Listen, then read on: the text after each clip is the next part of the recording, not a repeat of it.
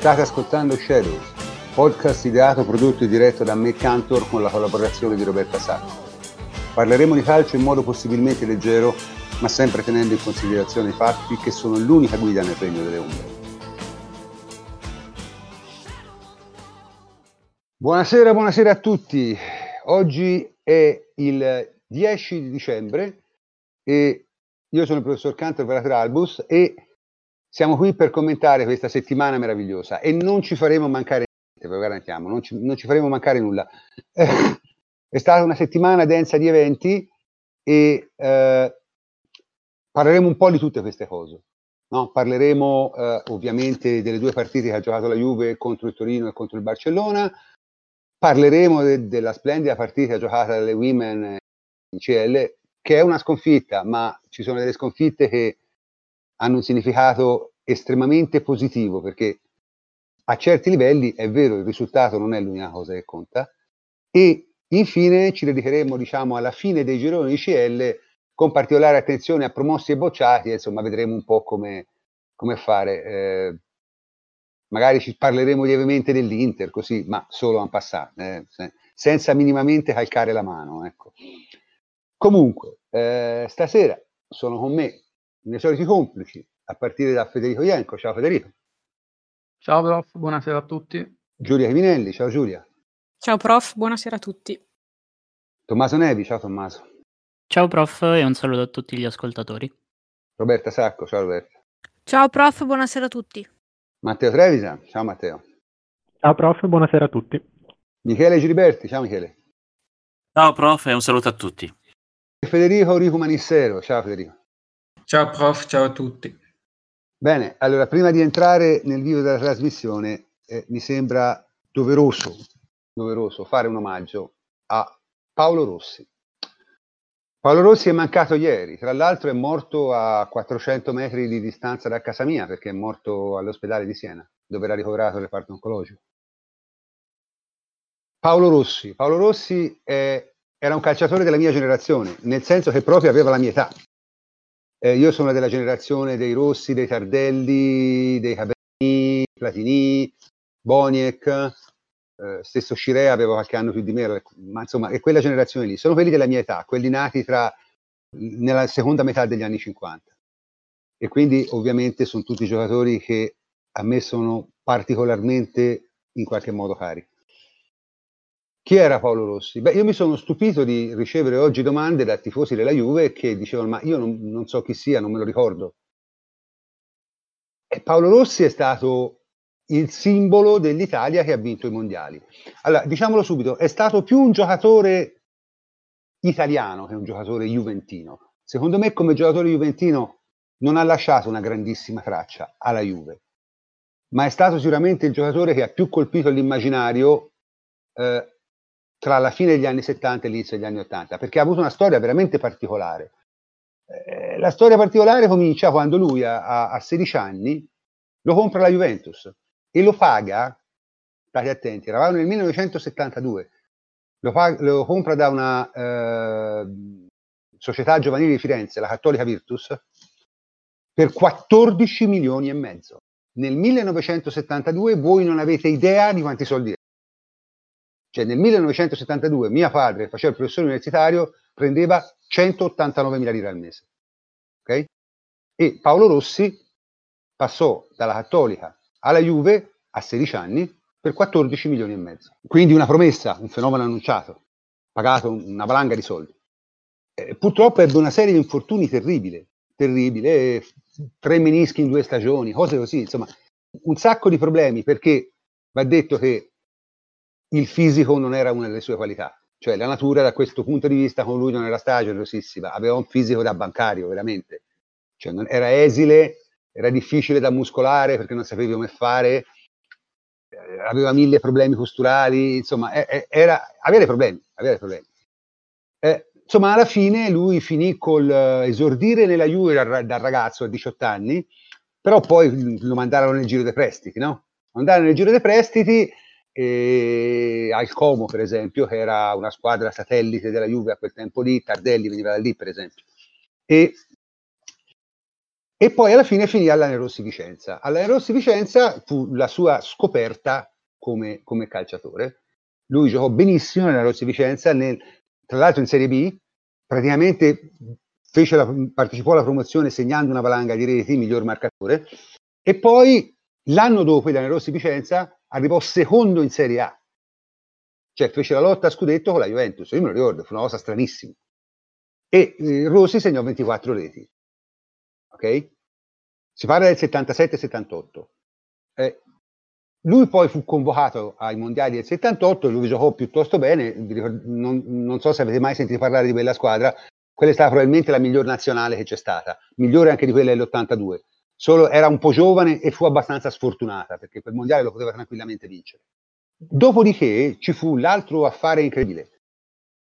Tra eh, Lanerossi e Juventus si andò alle buste perché non riuscivano a mettersi d'accordo, erano comproprietari, non riuscivano a risolvere la controproprietà. Andarono alle buste e il Rossi Vicenza mise in busta tipo 2 miliardi e 700 milioni. Una cosa fuori dal mondo, cioè era fuori dal mondo a quel tempo. Ok? Una cifra enorme. E vabbè, la Juve si riprese e il Vicenza si prese tutto Paolo Rossi. Paolo Rossi continuò a giocare nel Vicenza, però l'anno dopo il Vicenza retrocesse, di nuovo infortuni, di nuovo problemi e alla fine lo prese il Perugia, che allora era una squadra diciamo rampante in Serie A, avuto periodi buoni, prima si accorgessero che il suo presidente diciamo era un po' così, in quegli anni lì eh, il Perugia era la squadra emergente, una sorta di Atalanta di ora, tanto per essere chiari. Eh? E eh, concluse addirittura un campionato imbattuto negli anni Ottanta senza mai perdere una partita. Ne pareggiò una valanga, ma non ne perse nemmeno una. Nel Perugia, nel 1980, lui fu coinvolto nello scandalo scommesse. Fu coinvolto nello scandalo scommesse e eh, fu condannato a due anni. Erano tre, ma poi uno li fu condonato. Due anni di interdizione. Eh, su questa cosa qui, tutti quelli che lo conoscono dicono che veramente lui c'era capitato per caso e per ingenuità. Cioè, ma sicuramente non era uno, i, volponi erano altri, no? Albertosi, Manfredoni, erano questi volponi. Lui era uno che c'era abitato per caso, coinvolto da dei compagni di squadra più, più, più vecchi e più scafati di lui, ma non ci aveva capito niente. E, e, fu una cosa grossa, perché insomma, voglio dire, questo era uno degli attaccanti più forti d'Italia, tre anni di squalifica, poi ridotti a due. La Juve lo prese quando doveva ancora scontare quasi un anno di squalifica lo prese, si allenò con la Juve e esibì le ultime tre partite del campionato. Ora, questo va chiarito, perché dico che Paolo Rossi non è legato, per me almeno, molto alla Juve, ma è più legato all'Italia? È, più, è perché alla Juve Paolo Rossi ha giocato tre stagioni, tre, tre sole, chiaro? Poi che c'entra? Ha fatto parte della squadra Magia in cui c'erano anche Tardelli, Boni, Caprini, eccetera, eccetera, eccetera. Però non è uno che alla Juve ha avuto un impatto straordinario, secondo me. E che giocatore era? Allora, invece ha avuto un impatto straordinario per la nazionale, perché è stato il simbolo dell'Italia che ha vinto i mondiali nell'82, segnando una valanga di gol dai quarti in poi, 6 o 7 in tre partite. Cioè una cosa incredibile. Che giocatore era Rossi? Era un giocatore, come ho detto, non premiato dal fisico, ma era un giocatore piuttosto tecnico, molto veloce, piuttosto bravo di testa, nonostante fosse bassino, 1,74 m, e soprattutto estremamente intelligente. Cioè era, era, un giocatore che riusciva a trovare il suo spazio dentro l'area in maniera intelligentissima, capendo l'errore dell'attaccante, rubandogli il tempo, trovandosi nel posto giusto quel mezzo secondo prima che lui sentiva ribattere a rete senza fare grandi, grandi sforzi, era veramente un giocatore, diciamo, più moderno da questo punto di vista, no? Forse il primo giocatore di quel tipo che si è visto, almeno in Italia. Cioè, per essere un attaccante, non era il classico attaccante sgomitava e faceva a botte col difensore, che... Eh, era uno che... che lavorava molto di intelligenza. Ed era una cosa abbastanza nuova nel panorama italiano di allora, devo dire. C'è una descrizione di eh, Giorgio Tosatti. Giorgio Tosatti lo definì un impastro fra Nureyev e Manolete. Forse sapete chi è Nureyev, era un ballerino classico molto bravo, Manolete era un torero, molto bravo. Okay? E dice che univa la grazia del ballerino e la spietata freddezza del torero. Ora al solito erano un po' troppo retorici e gonfi, però qualcosa c'era, qualcosa c'era, perché era un giocatore che non segnava quasi mai di potenza e, e era un, un, un, un grande interprete del gioco senza palla, dello smarcamento, di tutte queste cose che allora erano un po' meno, diciamo, al centro del calcio, adesso lo sono molto di più, ma a quel tempo lì lo erano, lo erano un po' meno. Il problema qual è? Il problema è che alla Juve poi giocò piuttosto bene il primo anno, devo dire meno bene gli altri due, e finì in qualche modo oscurato da Platini e da Boniek, che erano giocatori che avevano uno più fisico, l'altro probabilmente più personalità. E, e a 29 anni praticamente era un giocatore alla fine, tra infortuni e, e appunto equivoci tattici e tecnici, fece ancora un anno al Milan e poi un anno al, Mm, l'ultimo anno al Verona, l'ultimo anno al Verona, e a 31 anni si ritirò. Quindi eh, questa è stata la carriera di Rossi. Eh, I miei ricordi personali, qualcuno me l'ha chiesto, allora, i miei ricordi personali di Rossi sono legati ovviamente al mondiale. Secondo me lui è un giocatore che nella Juventus non ha impattato granché. Lo, lo dico sempre, ma non è un demerito, è andata a questo modo. È stata la storia della sua carriera così strana, così eh, fratturata da mille problemi, da mille incidenti che nella Juve secondo me non ha avuto un grandissimo impatto, ha avuto un enorme impatto in nazionale nell'82. Allora io nell'82, il 4 aprile dell'82 sono partito per fare il militare e a quel tempo lì si faceva e siccome io non avevo né padroni né padrini ho fatto il militare davvero, senso, ero in un quarto operativo al quarto missili in caserma a Mantova e mi mm, hanno fatto un, un culo come un cappello da prete, ok? E il primo ricordo che ho è quello, io ho visto per esempio la partita del 3-2 col Brasile, l'ho vista perché era un pomeriggio tardi, uscito dalla caserma, in giro per Mantova, dentro la vetrina di un negozio di elettrodomestici. A quel tempo c'era, eh, non so se usa sempre, vedo nei negozi usa sempre, a quel tempo i negozi di elettrodomestici mettevano il televisore in vetrina e lo tenevano acceso, no? E io vidi la partita insieme a altri miei commiltoni nella vetrina di un negozio quella del 3 a 2. Per la finale invece ero di guardia in un, in un sito missili, perché lì c'erano questi siti missili, ti portavano lì, ti chiudevano dentro per una settimana e te per una settimana a turni facevi la guardia.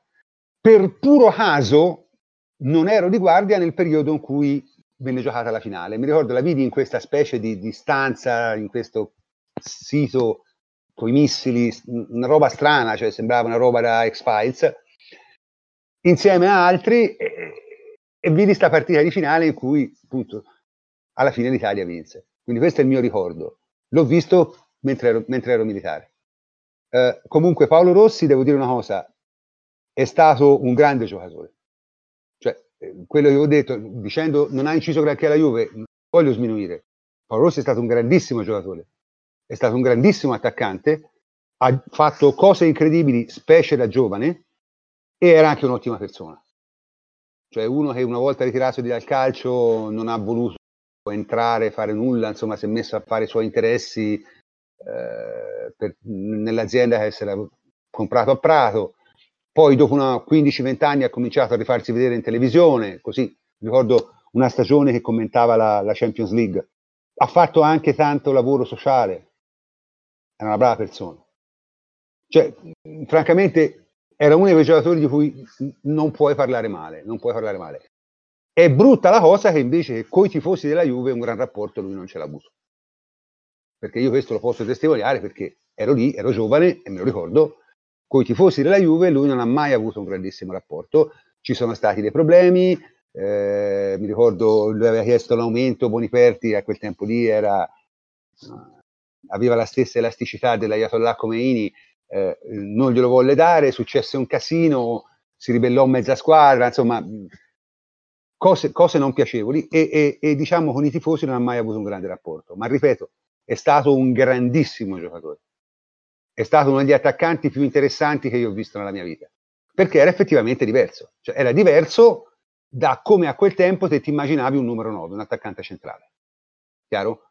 poi in seguito si sono viste tante altre cose, ma lui era veramente un giocatore particolare. L'unica cosa appunto che, che, che, che l'unico rimpianto è, è questo suo assoluto deficit fisico che, era insomma persino per quei tempi in cui diciamo i calciatori non erano grandi atleti era parecchio evidente, parecchio evidente. Mi dispiace, mi dispiace che sia morto mi dispiace sempre quando qualcuno muore, ma nel suo caso mi dispiace ancora di più. E forse il migliore epitaffio gliel'ha, gliel'ha fatto il Trap, con cui aveva un grandissimo rapporto, tra l'altro. Cioè non è giusto che i giocatori muoiano prima degli allenatori. Ed è vero. Bene. Eh, questa parentesi ci voleva, è, è triste, però è, è doverosa. E ora possiamo, diciamo, cominciare il godimento quello vero, cioè possiamo cominciare a parlare di quello che è successo in questa splendida settimana di calcio. Ok? E cominciamo ovviamente dal derby che è stato un derby a due facce. Giusto Federico? Beh, eh, sì, eh, innanzitutto eh, dico, dico, subito che il, il, derby a cui abbiamo assistito è una di, di, quelle partite che vorrei non rivedere mai più. Eh, per come la vedo io, è, è, stata una partita proprio che da tifoso, di quelle che da tifoso ti fa, ti fa un po' uscire dalla grazia di Dio. E non l'ho commentata infatti a caldo e anche ora a freddo, eh, diciamo, faccio un po' fatica a parlare di alcune, de, delle tante in realtà brutture che si sono viste. E nel corso di, della partita che quantomeno se si circoscrive al primo tempo secondo me è stata nettamente la, la, la peggiore dell'anno. Eh, la Juventus è scesa in campo completamente svuotata, eh, non dava proprio l'impressione di essere connessa con, con la partita e con l'impegno che richiedeva un derby e si è visto subito nei primi minuti quando si è preso gol con un Kulu che è rimasto solo in area, eh, lasciato in mezzo a tre difendenti completamente smarcato. E di lì in poi c'è stato un calvario perché la, la, squadra non ha creato nulla e non ha proposto nulla di interessante. Il primo tiro addirittura è arrivato al 43esimo del primo tempo, il primo tiro in porta, che era una conclusione di Dybala senza nessuna velleità. Nel secondo tempo invece eh, lo spartito è, è, cambiato, non tanto da un punto di vista tattico perché globalmente si è mantenuta su un canovaccio molto molto disordinato e eh, questo forse è legato anche alle prestazioni negative di, di Bale e Kuluseschi dal mio punto di vista. E quello che è cambiato nella Juventus è stata un po' la grinta e la, la voglia di andarsi a prendere un risultato e di fatto tanto è bastato per inclinare il campo dalla parte giusta e uh, riprendere l'inerzia della gara in mano. Questo è, è, l'indice di quanto il Torino in realtà non abbia disputato un gran derby e anzi dal mio punto di vista si è confermata una delle formazioni più uh, in difficoltà del torneo in questo, uh, in questo momento. E uh, a questo si, aggiunge, si, si, sono poi aggiunti due elementi, uh, un'intuizione da parte dell'allenatore che ha buttato nella mischia McKenny e si è rivelato fondamentale per uh, i suoi movimenti senza palla, e l'altra è poi la qualità dei singoli, perché di fatto Quadrado, mi riferisco ovviamente a lui, si è inventato, si è inventato tre gol, compreso il primo eh, che poi è stato annullato per una situazione secondo me piuttosto borderline. Gli altri due gol sono arrivati invece nonostante errori marchiani poi della difesa del Torino che eh, marcando a zona in maniera blanda si è fatta prendere alle spalle per due volte dagli attaccanti. Eh, però eh, sono arrivati i gol da due splendide palle messe, messe in mezzo da quadrato. Quindi siamo riusciti a riprendere la partita, siamo riusciti a portarla a casa, a portarci questi tre punti Ora, da un punto di vista prettamente tecnico-tattico, secondo me questa partita non ci lascia nulla e non ci deve lasciare nulla. Eh, però paradossalmente può essere molto importante per il proseguo della stagione da un, un punto di vista mentale, perché eh, è importante invece come la Juventus è entrata in campo nel secondo tempo, più che altro perché c'è la sensazione che avesse proprio bisogno la squadra di, di una partita così, di vincere una partita in questo modo per ritrovare quell'unità di squadra che un po' si era persa e per uh, capire come sporcarsi le mani e come sporcare le partite quando uh, non riesce ad arrivare al risultato passando per il gioco, che è una cosa che è successa già in questo primo scorcio di stagione e che fisiologicamente in un percorso di crescita accadrà ancora. Quindi è importante questa reazione che si è vista.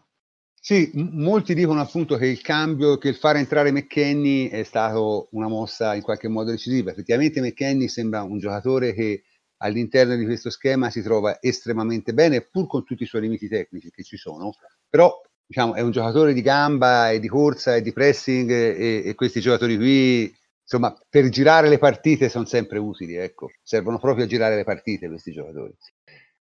Effettivamente dopo il derby io ero un po' tranquillizzato dal secondo tempo, però il primo tempo era stato abbastanza terrificante, sono d'accordo. Comunque, diciamo, su questa partita era doveroso parlarne perché eh, è stata una partita importante per certi versi. Il derby è sempre una partita importante, non, non, si può trascurare. Poi, insomma, dare un paio di colpi al toro è sempre una cosa che fa piacere, ti fa iniziare bene la settimana. Ecco. Eh, la vera partita è stata quella di eh, tre giorni dopo a Barcellona. È stata una partita per me abbastanza inattesa, cioè io ero convinto che la Juventus potesse fare bene anche perché il Barcellona non è in grandi condizioni di forma, non è in un grande momento, giocavi con Ronaldo, Morata, sono giocatori che loro soffrono sicuramente. Non mi aspettavo però un tale dominio a livello tattico, perché eh, quello che si è visto quella partita è stato un dominio a livello tattico, proprio, cioè completamente. Il Barcellona non ha fatto niente delle cose che gli riescono di solito e in tutta la partita ha mandato al tiro solo, solo Messi. Cioè, alla fine tutto l'attacco del Barcellona era palla a Messi e tirare lontano. Ora, per carità, Messi è anche in grado di fare gol tirandola lontano, ma mica sempre, eh. Cioè, se l'unica tua alternativa è far tirare a Messi tre metri da fuori area, eh, insomma non sei messo tanto bene. Matteo, parlaci di questa partita in maniera etica. È stata, è stata una bella sorpresa, secondo me, perché io sono molto d'accordo con la descrizione che ha dato Federico, soprattutto sulla frase d'esordio, cioè una partita da non rivedere mai più, quella col, col Toro, se possibile, perché veramente abbiamo faticato in una maniera abbastanza balorda e anche il secondo tempo, che sicuramente ci ha visto fare un po' meglio, insomma, definirlo confusionario è, è dire poco, secondo me. E le premesse obiettivamente per fare qualcosa di decente a Barcellona non c'erano tutte perché anche nelle voci della vigilia gioca Buffon, non gioca Delict, si fa turnover, um, c'era l'idea che fosse un po' una passerella finale. Invece, invece è, stato, è stato scioccante vedere mezz'ora, soprattutto la prima mezz'ora, in cui siamo scesi cattivi, concentrati, mh, mm, perfettamente sul pezzo a livello mentale. Ora io non mi spenderò più di tanto a livello mm, per quella che è stata la partita dal punto di vista tattico, perché poi ci sono delle analisi bellissime che invito tutti ad andare a leggere, quella di Michele Tostani e quella di Fabio Barcellona in particolare, che hanno analizzato delle cose peraltro anche abbastanza in maniera perfetta, ma anche abbastanza evidenti. Per esempio, l'impatto che hanno avuto Ramsey e McKenny è stato devastante, soprattutto McKenny ci ha consentito di avere una superiorità numerica in fase offensiva perché con i cinque giocatori allineati da sinistra, Alexandro, uh, Ramsey, Ronaldo, Morata e Quadrado, lui aggiungeva un'opzione in più che di fatto ha scompaginato completamente la linea difensiva del Barcellona, ma è stato utilissimo eh, riallacciandosi anche a quello che abbiamo visto poi e che ci è stato descritto nella partita del derby, in fase di copertura. Lui si è fatto una serie di corse all'indietro, un moto perpetuo, che ci ha consentito nelle transizioni poche in verità che abbiamo preso dal Barcellona, eh, transizioni negative, di eh, comunque mantenere la squadra equilibrata, cosa che ha fatto molto bene lui e che ha fatto molto bene anche Artur.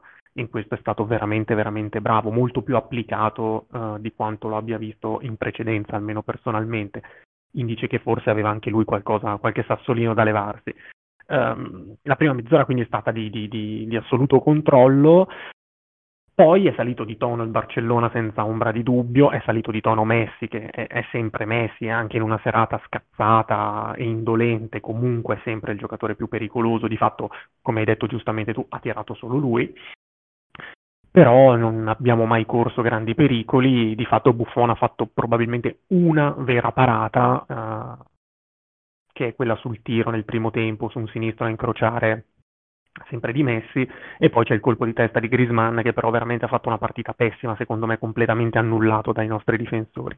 Io, mh, ripeto, non mi soffermerei tanto sulla tattica nello specifico, ma su una cosa in particolare sì, cioè la fase difensiva di questa squadra che è stata sorprendente secondo me, perché se i primi 30 minuti abbiamo visto fare bene, la, forse non per la prima volta, ma così bene, probabilmente sì, per la prima volta, la fase di riaggressione, quello che a me ha stupito tantissimo sono i successivi 70 minuti, in cui la Juve è stata tranquilla, si è messa dietro, si è messa compatta, ha stretto le linee, non ha concesso un filtrante che fosse uno al Barcellona forse ha lasciato un po' di supremazia sulle fasce perché Jordi Alba è arrivato abbastanza spesso a mettere un pallone rasoterra abbastanza pericolosi dietro, però a parte questo veramente ci siamo compattati in maniera impressionante. La cosa secondo me più rilevante è questa, cioè la, la squadra ha dimostrato, e non era scontato perché all'andata in una partita di cartello comunque non c'era riuscita, eh, di poter stare sul pezzo a livello mentale per 90 minuti, la tanto celebrata intensità mentale che fino ad oggi non avevamo mai visto così bene, esiste e siamo in grado di applicarla. Ora manca la continuità. Chiudo con una piccola considerazione mia personale. Eh, questa è stata la partita che più di tutte mi ha fatto incazzare, sinceramente, da tifoso, perché io non ho visto una Juve gettare il cuore oltre l'ostacolo, vuoi perché il Barcellona non richiedeva la partita della vita, quella in cui dai veramente tutto, vuoi perché era comunque l'ultima di un girone in cui eri già qualificato, eccetera. La Juve ha giocato semplicemente bene a livello tattico e a livello mentale è stata concentrata. È bastato, non dico poco, perché comunque quando vinci 3-0 a Barcellona, quelli che non perdevano in casa da 38 partite di Champions, quindi un'enormità, serve comunque un'impresa, ma non è stata una cosa così titanica è bastato relativamente poco e l'idea che una squadra capace di questo poi offra delle prestazioni inquietanti come le abbiamo viste in passato, ecco, speriamo, speriamo che sia il viatico perché non si verifichino più. Uh, se, posso, se, posso, intervenire un attimo, uh, credo sia stata una partita molto, uh, molto importante, con un'analisi su più livelli però da, da compiere. Uh, sicuramente uh, l'atteggiamento è stato quello giusto e a livello mentale è stata interpretata alla perfezione, dando una, un'importante continuità alla seconda parte del secondo tempo della, del derby. Uh, però ecco, ci, ci, sono anche un po' di punti interrogativi perché è stata fatta una partita del genere contro, contro il Barcellona, squadra che ti richiede una, un'attenzione, una concentrazione, una, un dispendio di energie eh, mentali molto molto alto e che te spendi perché è una vetrina importantissima perché giochi contro una delle squadre più forti del mondo e che potresti non mettere in campo uh, a, a, ogni occasione. Eh, in un certo senso è, è, quasi più facilmente interpretabile di, di, una gara tipo quella di domenica prossima contro, contro il Genoa, dove non vedremo sicuramente Ronaldo ripiegare su Pannev, leader tecnico dei, dei rossoblù, fino a dentro l'area di rigore. Però è, è una gara che, che, serviva e che ha dato molte risposte uh, a, a, tanti interrogativi, a tanti quesiti che ci siamo, che ci siamo posti in, in passato.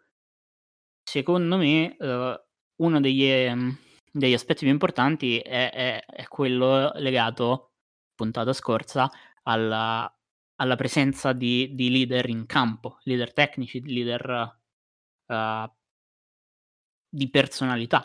Eh, rispetto, rispetto, al derby, ad esempio, abbiamo lasciato fuori Chiesa, abbiamo lasciato fuori uh, Kulusevski, anche rispetto a altre partite uh, sbagliate o, o approcciate male, in cui oltre a loro magari c'era c'era Frabotta o, o, o c'era qualcun altro.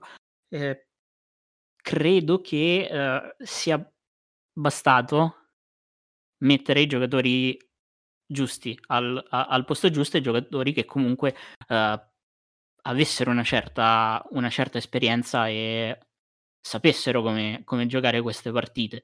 Eh, poi c'erano c'erano McKenny e, e, e Delict, ma eh, non credo ci siano dubbi su come Delict possa approcciare a livello mentale di, di personalità una partita del genere, perché è un fenomeno assolutamente fuori, fuori da, ogni, da ogni schema. Lo vediamo mettendolo vicino a, a Kulusevski e, e, e Chiesa, che, che, hanno avuto e, e hanno ancora bisogno di,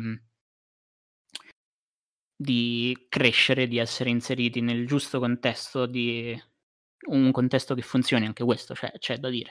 Uh, la Juventus è un cantiere, è più difficile integrare giocatori. E poi l'altro è McKenny, che comunque mh, di, di, chilometri in Bundesliga con lo Schalke ne, ne ha macinati, ha giocato uh, anche in Champions, ha giocato gare importanti, poi ha, ha una personalità uh, che si vede che comunque sia molto, molto estroversa e dunque credo che anche mettere i giocatori giusti nel, nel posto, al posto giusto, soprattutto questo, abbia tirato fuori tutto il potenziale della, della Juventus perché Alessandro non lo scopriamo certo oggi, anche se sicuramente ha fatto mh, un, una partita migliore di quanto in, in, cui ha fatto più cose e, e, in maniera migliore rispetto a quante ne abbia fatto l'anno scorso un, un, quadrato che è stato spostato un po' più in alto ma è sempre un, un calciatore di un'esperienza e, e di, di, un'applicazione fantastica quando, quando vuole. Quindi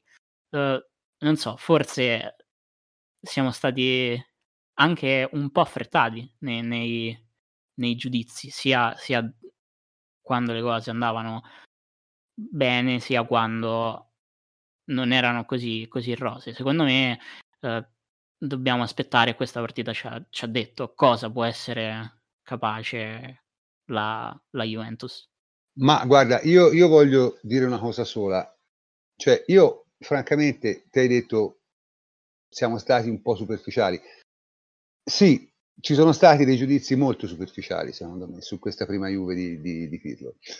Anche perché, francamente, io tuttora non riesco a capire come si potesse dubitare del fatto che Alessandro potesse interpretare bene un ruolo del genere. Ecco, io, io non lo capisco. Cioè, può darsi sia dovuto alla mia limitata capacità di, di comprensione calcistica, ma è un giocatore che ha determinate caratteristiche, l'ha sempre avute, l'anno scorso ha fatto un altro tipo di gioco, se quest'anno lo rimetti in condizioni di esprimere certe sue qualità, lui le esprime perché ce l'ha. E ce l'ha perché si sono già viste. Chiaro?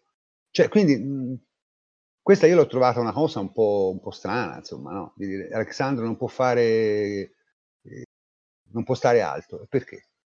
Chi l'ha detto? Cioè, dice, ma è trasformato in un terzino basso? Sì, se te gli dici di stare basso, lui sta basso. Ma se te gli dici vai avanti, lui va avanti. Specie in, in una situazione tattica di questo tipo, in cui c'era volutamente questa specie di 3-2-5, no? Almeno in fase di possesso, che era, diciamo, uno schema estremamente interessante.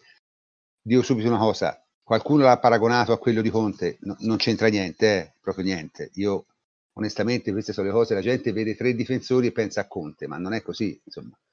Conte fa tutta un'altra cosa, magari più funzionale in certi, in certi momenti, ma con, con, con, con, lo schema del 3-5-2 di Conte non c'entra assolutamente nulla, l'abbiamo visto in campo l'altra sera, semmai ricorda di più certe cose ogni tanto fa Guardiola, Guardiola fa, fa anche il 2-3-5 a volte, no? il 3-2-5. Mi ricordo il Bayern che ci affrontò almeno il primo tempo a Torino, in, famoso, in quel famoso 2-2, con un 2-3-5 puro. Cioè giocavano due difensori dietro, tre centrocampisti e cinque sulla stessa linea. E ci fece diventare matti. Ok? Poi che tu non lo possa fare per 90 minuti, nemmeno loro lo fecero per 90 minuti. Ma comunque è un'idea di quel tipo lì, non ha nulla a che vedere col 3-5-2 contiano. Io perlomeno la vedo così. Federico, te volevi dire qualcosa?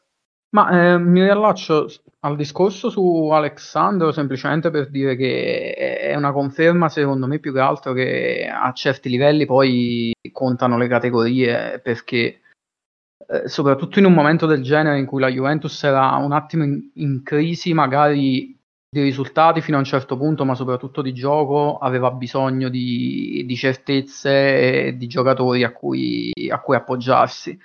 E pensare in una fase del genere di poter affrontare delle partite anche di, di questo livello di Champions League e a, avere un Frabotta o Chiesa alla, alla prima esperienza, Kuluseschi uguale, piuttosto che Alexandro Quadrado, o, si possono fare anche tanti altri esempi, o rinunciare a Ronaldo, Delict, come si è fatto all'andata col Barcellona, è, è chiaro che la prestazione poi di tutta la squadra ne risente, e semplicemente in questo momento non possiamo permetterci tanto di, di rinunciare ai leader sia tecnici che, che di spogliatoio di questa squadra, perché siamo in una fase di transizione che è piuttosto delicata.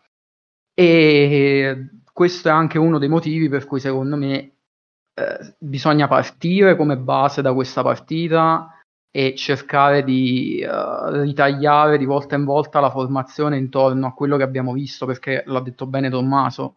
Eh, di fatto si è preso i, giocatori migliori e messi nelle posizioni migliori quindi nelle condizioni migliori per far bene ed è uscita una partita che non è stata perfetta, ma eh, è stata una partita di grande livello. Quindi è ovvio che poi nel prosieguo della, della stagione non possiamo vedere sempre la stessa applicazione, ed è vero che da questo punto di vista già la trasferta a Genova fa paura, però eh, è anche vero che se si comincia a trovare continuità e convinzione dei propri mezzi di, che, di quello che si sta facendo, questo passa sicuramente dal, da riproporre un po' in campo quello che abbiamo visto, che abbiamo visto con il Barcellona, in, in parti più o meno grandi, ma eh, tant'è.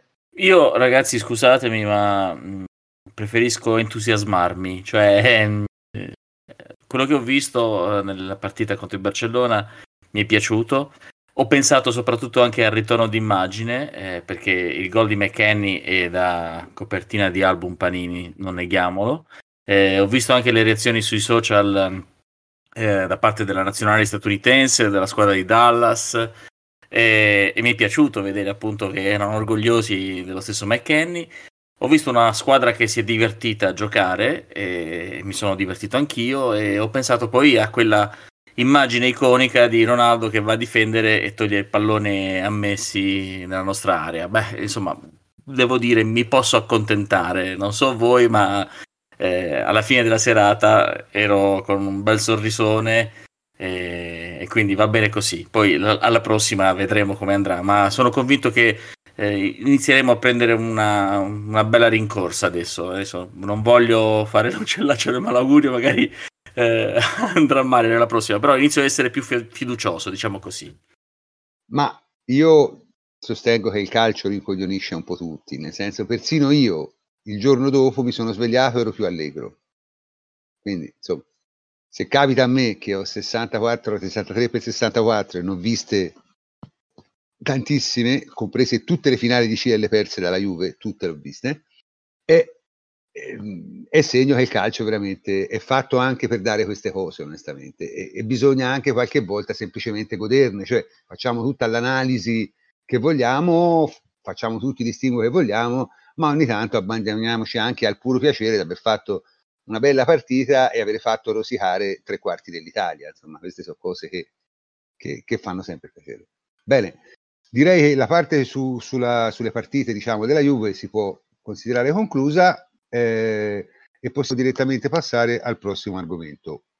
Bene, il secondo argomento eh, della serata è ovviamente, ovviamente la splendida partita giocata dalle Juventus Women in, in Champions League. Insomma, ripeto, è una partita che finita con una sconfitta, ma secondo me conta veramente molto poco, perché quello che si è visto, almeno mi dicono le mie due redattrici, è, è una cosa che sconfigge l'immaginazione. Quindi vi lascio libere, com- cominciate a parlarne come volete e quanto volete.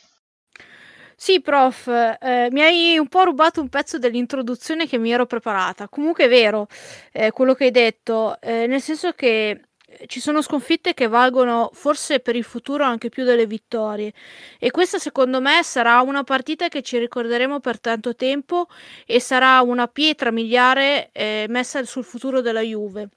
Eh, la part- infatti la partita, questa partita era un test eh, dove diciamo il risultato era in parte eh, secondario perché la domanda più grande era eh, quanto è distante la Juve dalla, dalla vetta, dall'Olimpo, perché il Lione è il livello più alto eh, che in questo momento il calcio femminile esprime al mondo, è la squadra più forte del mondo perché eh, ha vinto 5 Champions, League, 5 Champions League di fila, perché un paio di anni fa ha giocato contro la squadra che aveva vinto il campionato americano e in estate in piena preparazione, mentre la squadra americana era in, in piena stagione, ha vinto comodamente 3-0.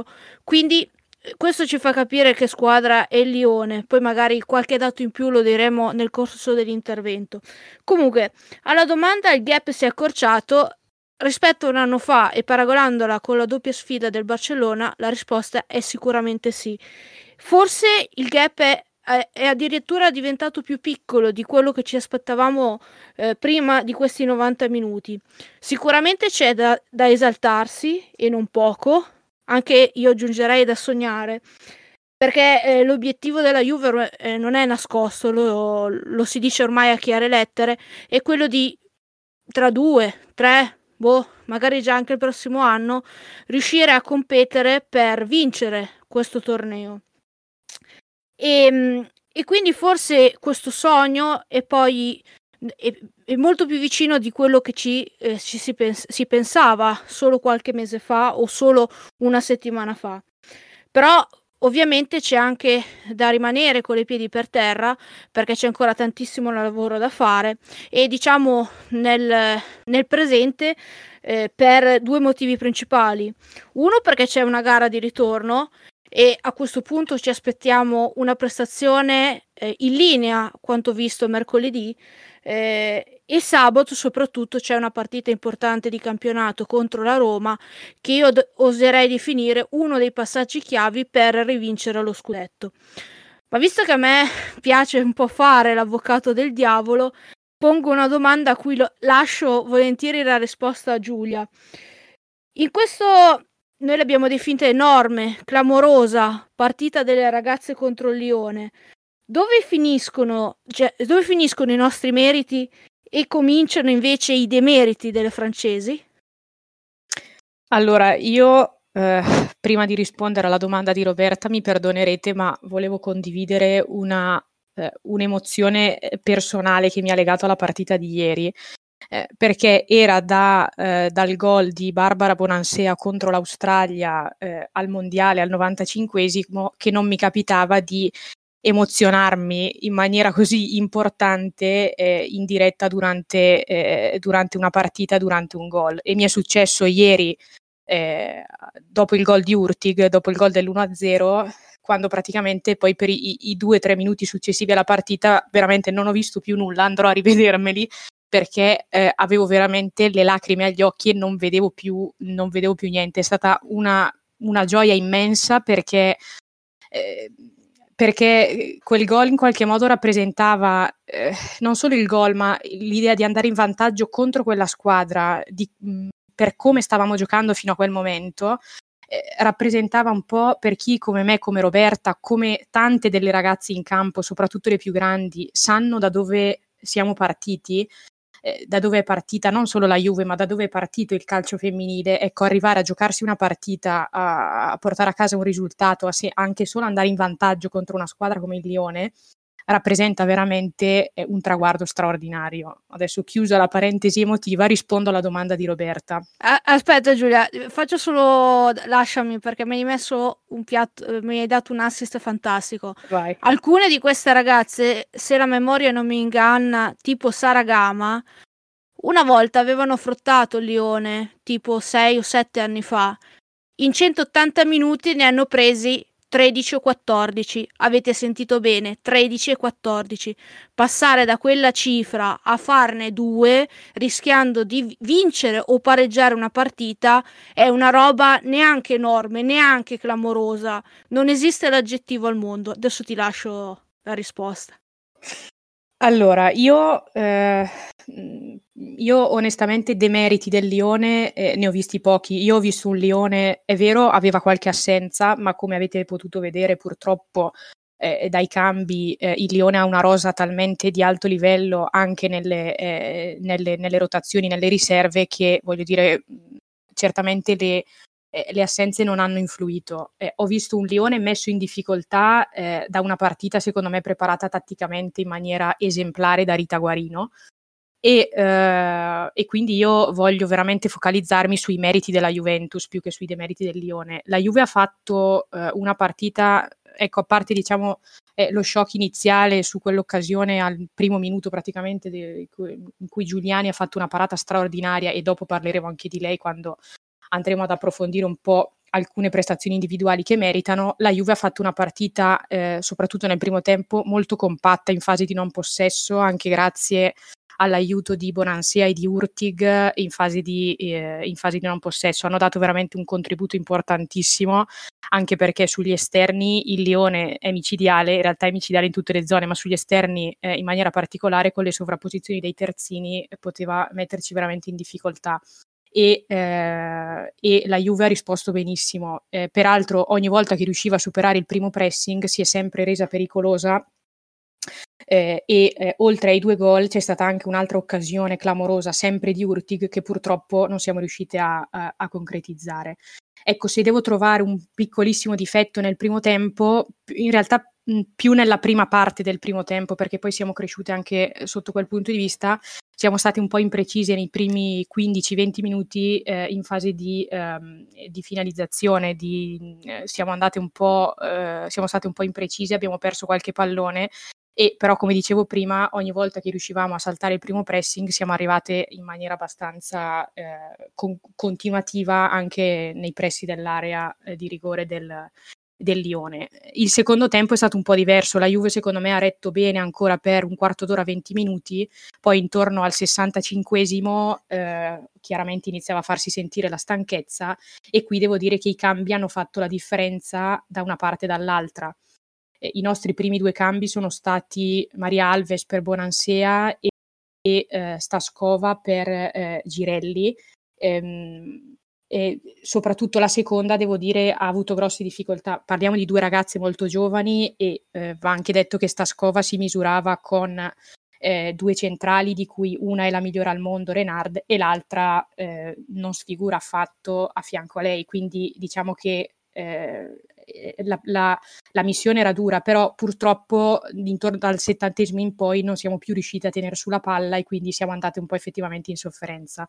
Di contro, i cambi del Lione invece sono stati determinanti, soprattutto Malar, che poi ha segnato anche il gol del due pari, hanno dato, hanno dato nuove energie e ulteriore qualità e lì poi purtroppo all'ultimo abbiamo, abbiamo poi ceduto eh, proprio sul finale.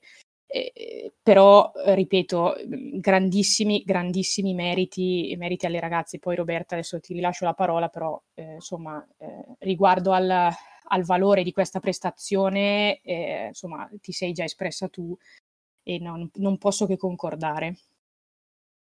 No, giustamente hai fatto un'analisi secondo me perfetta. Ehm, io aggiungerei in quel primo tempo che appunto, ripeto, noi abbiamo definito, e non solo noi, ehm, clamoroso, perché era una cosa personalmente io non avevo mai visto, anche nelle finali, il Lione così in difficoltà.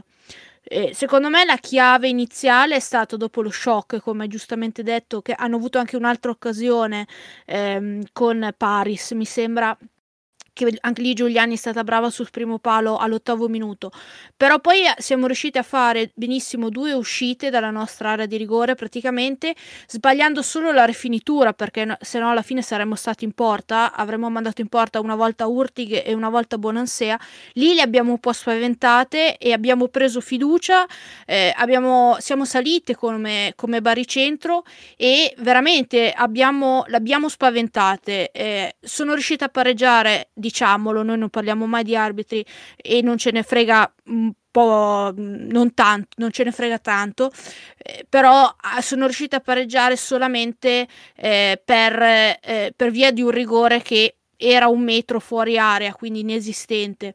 Eh, però tutto sommato poi non sono state mai pericolose nell'ultima mezz'ora, anzi la Juve ha dominato come ha giustamente detto Giulia e ha avuto anche le occasioni, ai punti il primo tempo forse sarebbe stato giusto un risultato eh, con un doppio vantaggio se andiamo proprio a vedere le occasioni avute tra le due squadre. Il secondo tempo, concordo totalmente con Giulia, eh, forse eh, Staskova ha pagato per la prima volta probabilmente la grande emozione di giocare e noi l'abbiamo definita mentre seguivamo la partita nella nostra chat interna, Renard l'ha un po' portata a scuola e come ho detto all'inizio, questa è una pietra miliare anche negli errori. Eh, quello che è successo a Staskova, quindi la partita che le ha fatto fare, che le ha costretta a fare ehm, Renard, probabilmente se la ricorderà e visto che è una ragazza ambiziosa, da quel punto di vista trarrà ehm, gli spunti per, per migliorare. Allora adesso si passa alla fase successiva. Visto che noi siamo una squadra ambiziosa, come detto in precedenza, la domanda è spontanea. Quanto manca? Quanto, come si fa a chiudere questo gap?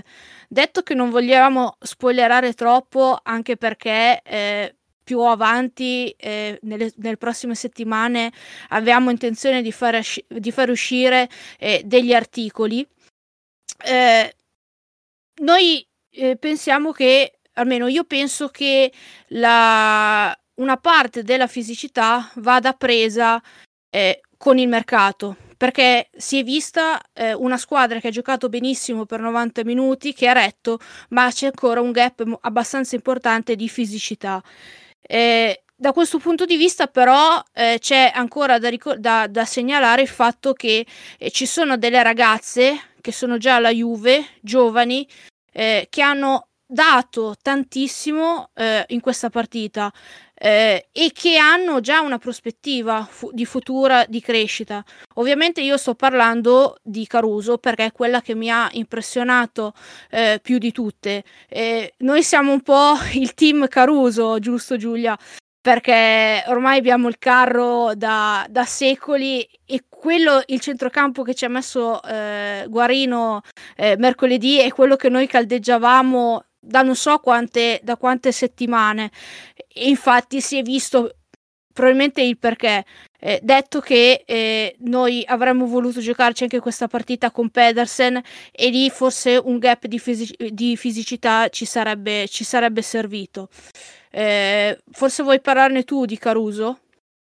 Sì, io ehm, sono stata, eh, cioè sono rimasta eh, veramente sorpresa perché allora già con la Danimarca eh, aveva fatto vedere, aveva fatto una partita di altissimo livello contro anche avversari fisicamente più, eh, più pronti, più, più diciamo, importanti da questo punto di vista e si è ripetuta con Lione. Al di là della qualità e della, dell'intensità che ci ha messo, a me ha colpito la personalità di questa ragazza, cioè perché a 21 anni veramente ha giocato eh, co- come, come, una veterana, con una tranquillità e con una, eh, con una personalità anche nelle fasi più delicate della partita eh, veramente, veramente impressionanti.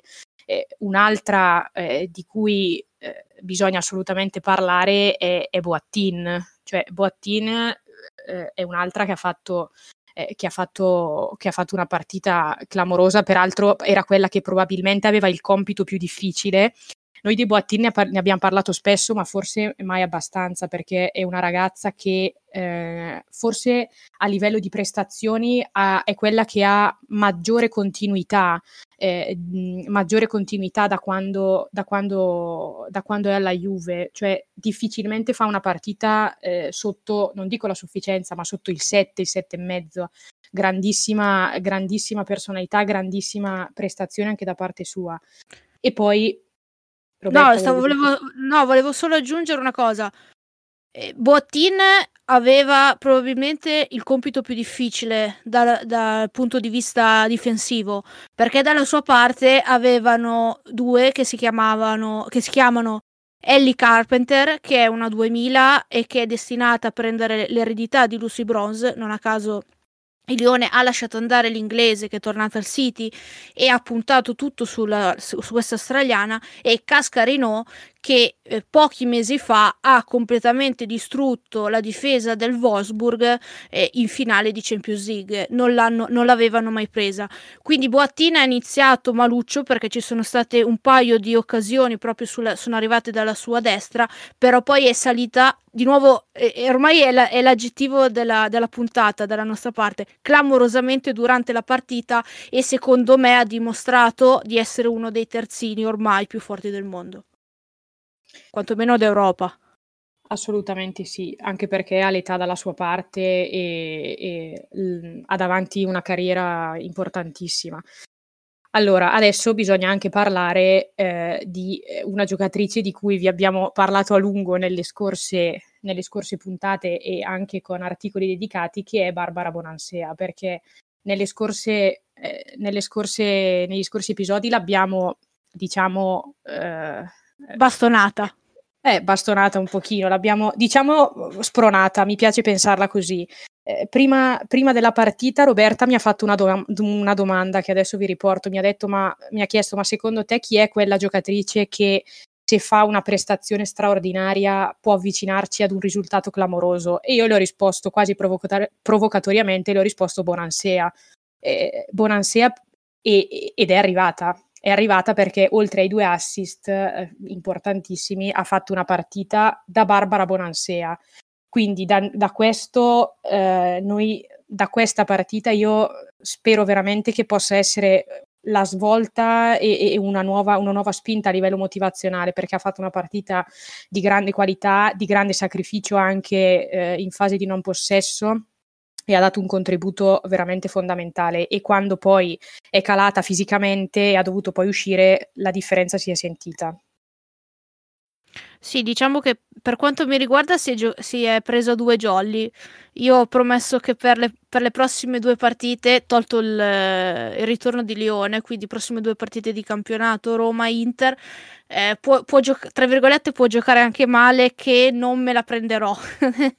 eh, Sinceramente, però, è vero, ha fatto una grandissima partita. Finalmente abbiamo visto la buonansia che conoscevamo, quella per dirci delle, della, della, decisiva della partita, la prima partita del mondiale con l'Australia. E oserei dire finalmente. Quindi significava che non era un problema fisico, il suo era un problema di testa. Spero davvero, quanto ha detto Giulia, di rimangiarmi tutta la lingua e tutto quello che ho detto scritto eh, sia, in, sia, in, privato io e lei eh, sia, con, sia nel, nell'articolo che ha fatto e quello che abbiamo detto nel podcast scorso e sperare che lei diventi un'altra eh, colonna ridiventi forse una colonna perché se Barbara Bonansea prende continuità allora finalmente alla soglia dei 30 anni allora ne giova non solo la Juve ma gio- ne giova anche la nazionale L'hai detto, eh? ce lo segniamo, quindi poi ce ne ricorderemo. Io ho segnato anche che tu hai detto che Renard è dif- il difensore centrale più forte del mondo. Ci capiamo, quindi eh, no, non è Ali Krieger, così lo sanno tutti, lo, lo, lo segniamo. Bene, allora, no, prima di, di, passare all'ultimo punto che, che, che vogliamo affrontare, ossia di, di quanto stato, può essere stata importante anche questa partita a livello di eh, impatto internazionale, eh, capiremo anche quelle che sono state un po' le reazioni dei giornalisti e dei tifosi esteri, meritano secondo me ancora eh, due, due, menzioni, eh, Urtig e, e, Girelli. Urtig noi, figuratevi, non ci aspettavamo neanche che fosse a disposizione per questa partita proprio perché aveva avuto un problema al menisco eh, 20 giorni fa, invece ha recuperato e ha recuperato direi alla grande, ha fatto una partita straordinaria, eh, ha fatto un gol e mezzo praticamente perché anche il secondo gol che è un'autorete eh, è partita da lei. E il ripiegamento anche lei come Bonassia dall'altra parte veramente prestazione solidissima. E l'altra è Cristiana Girelli. Non ha avuto, non ha avuto occasioni da gol ma ha fatto un lavoro, eh, ha fatto un lavoro incredibile eh, perché come abbiamo detto prima le centrali del Lione veramente sono, eh, sono clienti molto toste e lei ha, ha, fatto un lavoro importantissimo facendo salire, facendo salire, la squadra, tenendo palla, coprendo palla e smistando palloni. È stata eh, è stata incredibile anche lei. Veramente un applauso, un applauso a queste ragazze perché hanno fatto, hanno compiuto un'impresa e adesso io non vedo l'ora che si, che si giochi il ritorno.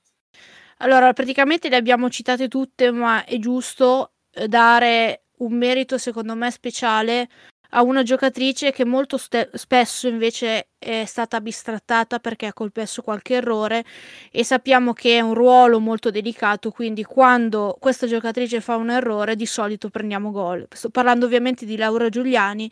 Se abbiamo potuto giocare una partita del genere è merito delle sue parate, soprattutto la prima dopo un minuto e mezzo.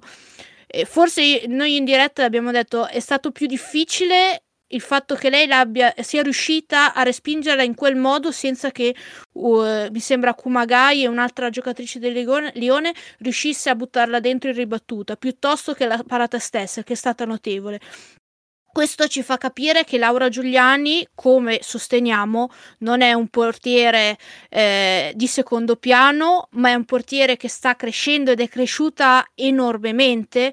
Eh, Giulia è un ex portiere, quindi lo, lo, vi può dire meglio di me su magari come è cresciuta, dove è cresciuta, ma ne parleremo eh, sicuramente in un'altra occasione perché merita.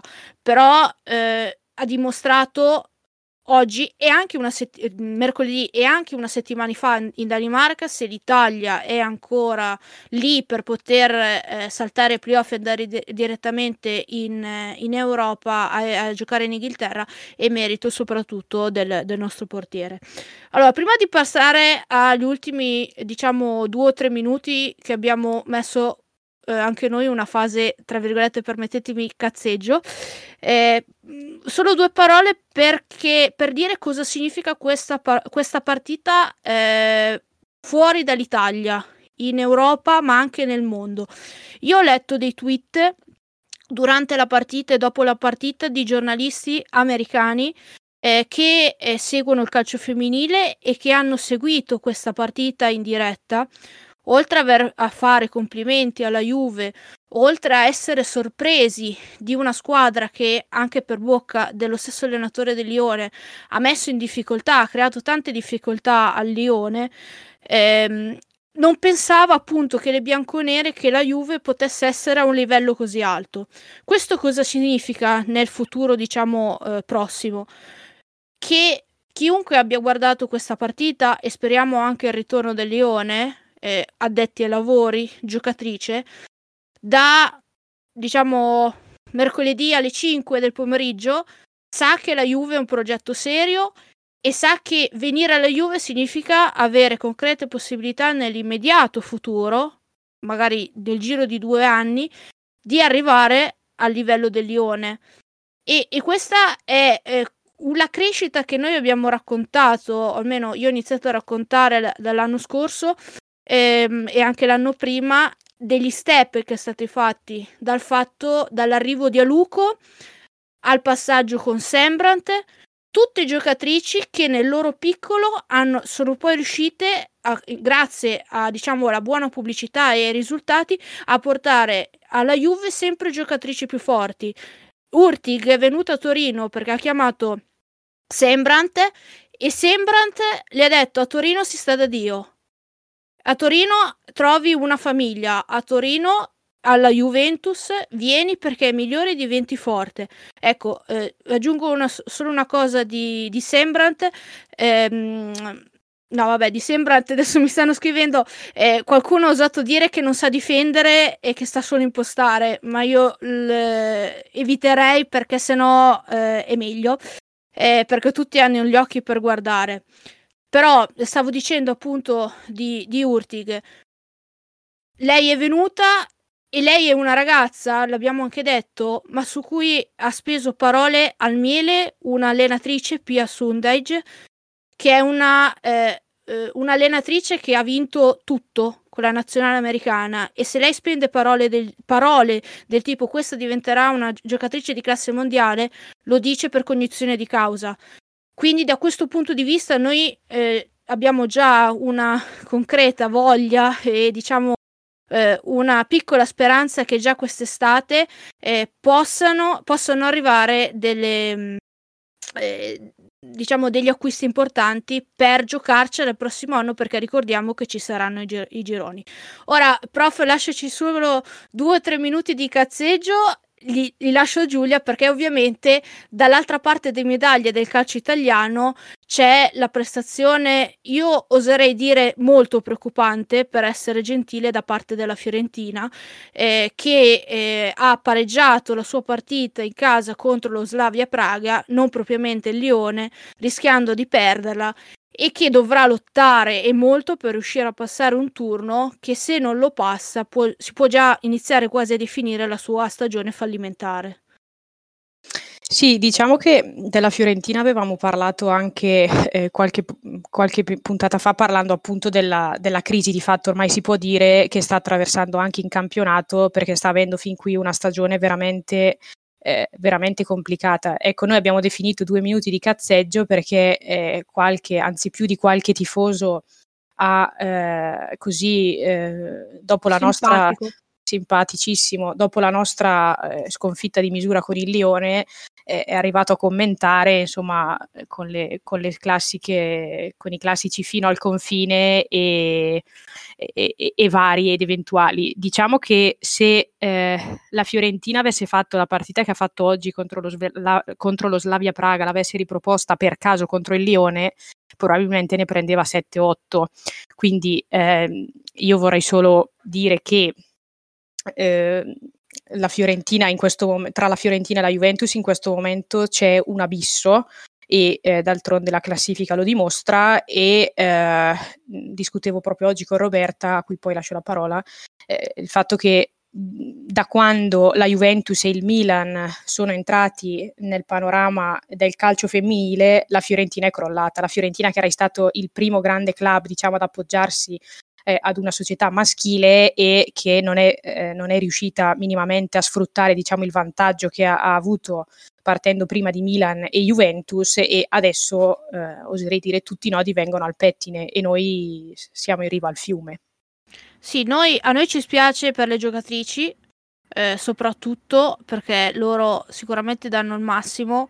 Non ci dispiace, ma anzi un po' godiamo, diciamolo così, per la società per l'allenatore e per i tifosi, perché le società antisportive, i tifosi antis- antisportivi, dove soprattutto nel calcio femminile, dove non esiste, tra virgolette, vi- eh, rivalità, eh, sono andati a inquinare un, o, o, hanno provato a inquinare un qualcosa che è sempre stato puro da un certo punto di vista e quindi il fatto che si stiano rimettendo a posto da soli e, e il fatto proprio che anche l'anno scorso facendo i furbi hanno fregato per differenza reti il posto in Champions al Milan posso solo dire questo e con questo finisco gli sta bene. Ok grazie grazie ragazzi. Ci avete fatto una, una eh, disamina diciamo completa e anche molto molto divertente devo dire per quello che riguarda la Fiorentina, della porcheria che hanno combinato l'anno scorso, ne abbiamo parlato, credo. E forse, forse non ne abbiamo parlato, ma insomma è una cosa di cui abbiamo sicuramente parlato in privato e come si suole dire sempre in questi casi, karma is a bitch. E alla fine te fai le porcherie in qualche maniera ti si rivoltano sempre contro. In ogni caso credo sia giunto il momento di chiudere questo segmento e di eh, passare all'ultima parte della trasmissione. Bene, siamo arrivati all'ultima parte, diciamo, della, del nostro podcast e, e, questa è la parte in cui parliamo appunto dei gironi di CL, di come sono andati a finire. Però prima lasciatemi fare un, un, un minimo di eh, informazioni di servizio. È finita anche l'Europa League. Tutte e tre le squadre italiane si sono classificate prime nel girone. Eh, quindi sono passate sei squadre italiane su sette, ne manca una, poi non mi ricordo esattamente chi è, ma ne parleremo dopo. E la cosa è che anche per il futuro, diciamo, essendo passate tutte e tre come prime, sono teste di serie, quindi dovrebbero avere un 32esimo ragionevolmente semplice, anche perché le quattro squadre che scendono dalla, eh, dalla CL eh, senza, eh, diciamo, mh, che non saranno teste di serie, perché sapete, quattro sono teste di serie e quattro no, a seconda del punteggio, dovrebbero essere il Salzburg, l'Olympiakos, il Krasnodar e la Dinamo, mentre quelle che saranno teste di serie sono Manchester United, Shakhtar, Brugge e Ajax. Anche qui vedete manca la solita squadra italiana di cui parleremo in seguito. E insomma, questo è quanto per, per l'Europa League, che è una competizione che purtroppo devo dire è secondaria e sta rimanendo secondaria, nonostante avessi speranza che potesse migliorare. Vedremo, vedremo eh, che succederà quando cambieranno ancora il format, non ho assolutamente idea. Ma comunque ritorniamo alla Champions League. Promossi e bocciati, Federico. Sì, promossi bocciati, ma nel, nel, giro, nel gruppo A Bayern Monaco ha vinto molto agevolmente a girone vincendo 5 partite su, su 6, è passato anche l'Atletico Madrid ehm, con qualche difficoltà con i pareggi con la Locomotive, dunque n- nessuna sorpresa, promosse facilmente, c'è stato il terzo è arrivato Salisburgo, dunque in questo girone non ci sono state sorprese. Nel girone C eh, vinto, ha vinto Manchester City, eh, secondo è arrivato il Porto che ha fatto molto bene. Chi ha deluso, secondo me, è un po' il eh, Marsiglia che è arrivato ultimo solo, con solo tre punti dietro l'Olympiacos. Questo, neanche qualificarsi in, in Europa League è stata una delusione. Girone eh, D invece molto bene l'Atalanta che si è qualificata, ha sfruttato anche il fatto che il Liverpool seconda partita da Anfield aveva molti assenti, però è stata mo- molto brava comunque con l'Ajax. Poi c'è il girone E, eh, passato il Chelsea, eh, il Siviglia è molto bene. Chi ha deluso forse è stato Ren, che anche qua un solo punto e si è passato in Europa League Krasnodar, dietro Krasnodar è stata una grande delusione. Nel girone F Invece ha vinto il Borussia Dortmund, la Lazio è arrivata seconda, ha fatto molto bene, è anche riuscita a battere in casa Borussia. Poi passato, come terzo in Europa League è passato il Brugge, e ultimo invece è arrivato lo Zenit, anche Zenit molto male in, nel girone, nel girone F, vabbè, girone G, quello della Juve, abbiamo già stato parlato prima, Ecco, il girone H, questo è il più interessante di tutti, la vera, boccia- la vera grande bocciata è lo United che nonostante avesse battuto il PSG a prima giornata, poi è andato molto male e è stato superato da, da, dall'Ipsia che si sta confermando un'ottima squadra dopo l'esploit dell'anno scorso in semifinale. E ultima l'Istanbul Basaksehir che una squadra ha mostrato limiti. Ma guarda, io personalmente, diciamo, dopo questa carrellata ti dico sinceramente che per me c'è stata, a parte quella di quella famosa squadra italiana di cui poi parleremo, ma diciamo in quei gironi che hai esaminato te, eh, c'è stata una sola vera sorpresa, onestamente, che è il Manchester United. Ora, il Manchester United non sta attraversando un periodo grandioso e aveva un girone oggettivamente non facile perché il Paris Saint Germain è una squadra forte. E il Lipsia non è una, il Reisenbach Sport Leipzig non è una grandissima squadra, ma ha un grandissimo allenatore, perché vedete, io, una cosa strana, molti hanno l'impressione che io sia uno attaccato agli allenatori del passato, non è così, io sono attaccato agli allenatori e sono bravi, eh, in qualunque modo giochino. Nagelsmann mi sembra uno veramente, veramente bravo, e mi auguro perché, perché li sta facendo giocare bene, è chiaro che con quel sistema di gioco lì l'Ipsia come trova una squadra più forte esce. Perché non ha un'alternativa vera diciamo più difensiva al modo in cui gioca.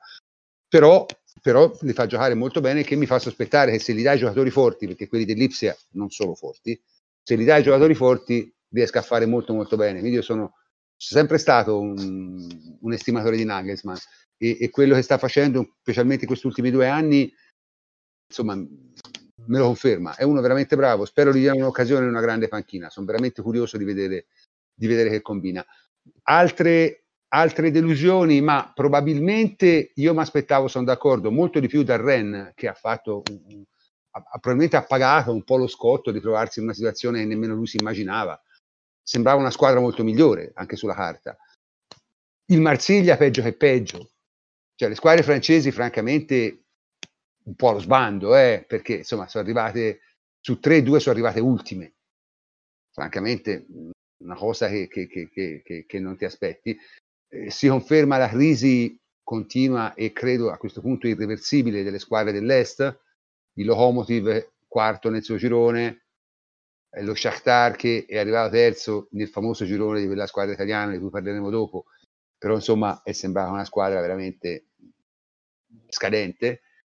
Il, che cosa, allo Zenit che ha fatto un punto in sei partite, veramente una cosa brutta, e la stessa Dinamo Kiev che nel nostro girone è sembrata una squadraccia veramente, cioè sembra una squadra veramente brutta, cioè, ha perso tutte e due le partite con noi, ha perso tutte e due le partite del Barcellona, specialmente la seconda con un Barcellona che ha giocato con mezza primavera, cioè veramente senza Messi, senza nessuno.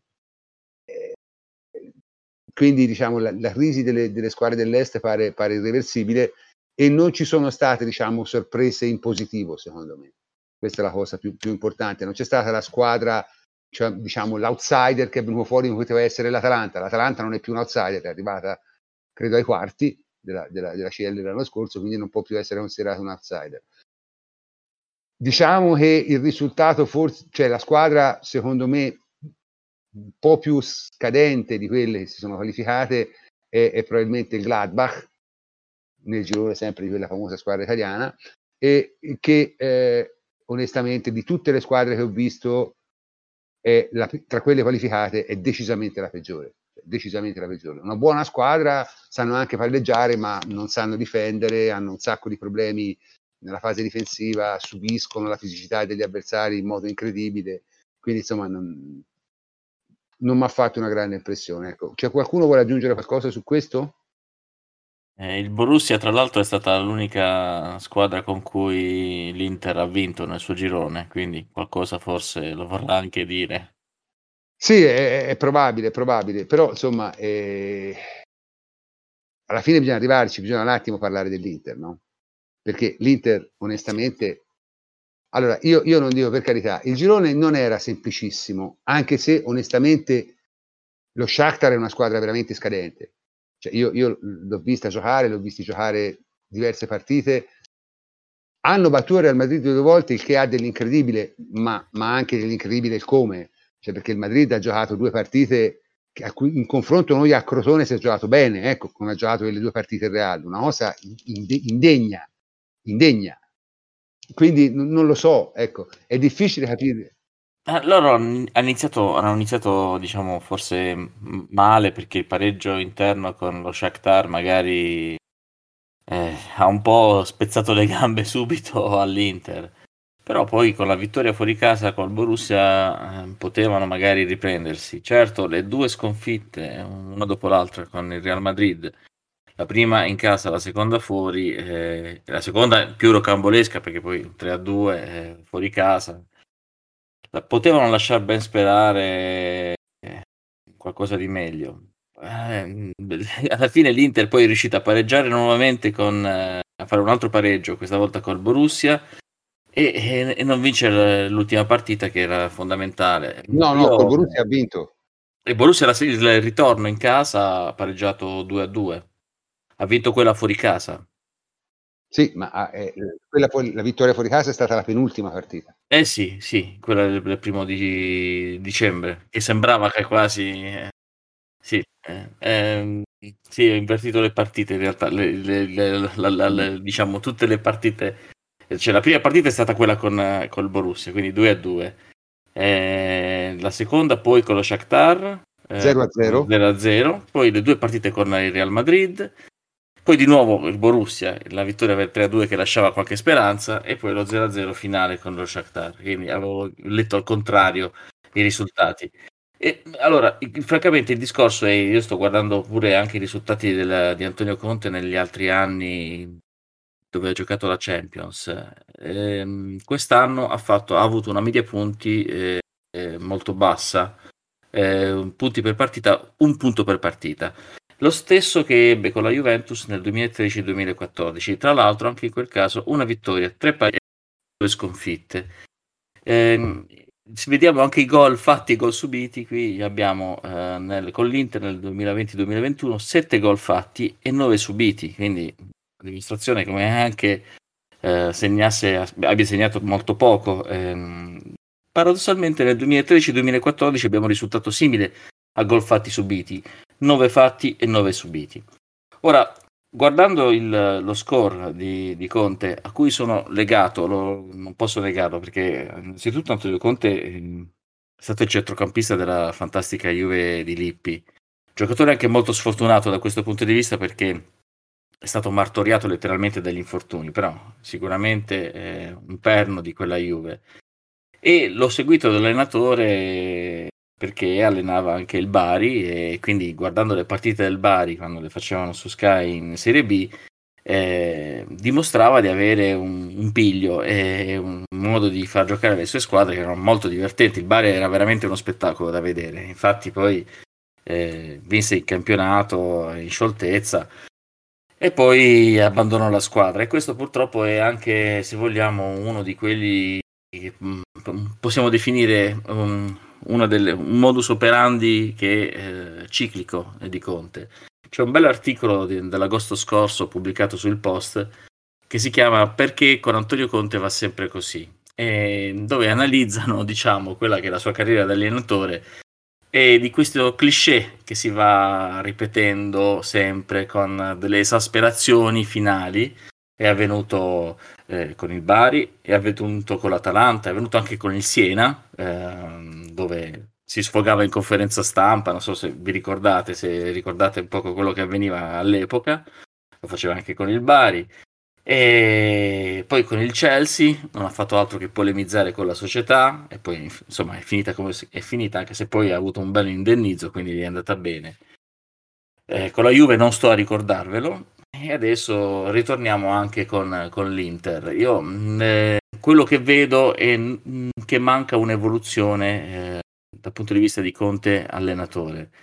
E vedo soprattutto un ripetersi di risultati eh, nelle coppe eh, abbastanza preoccupanti perché eh, con la Juve nel 2012-2013 è uscito ai quarti, eh, nel 2013-14 non abbiamo superato i gironi, col Chelsea il suo miglior risultato dove è arrivato agli ottavi e con l'Inter per due anni consecutivi esce alla fase a gironi. Devo dire l'anno scorso è stato anche un po' sfortunato in finale di Europa League perché effettivamente era riuscito a portare l'Inter con 5 uh, vittorie in finale, ma poi la, la sconfitta insomma ce la ricordiamo.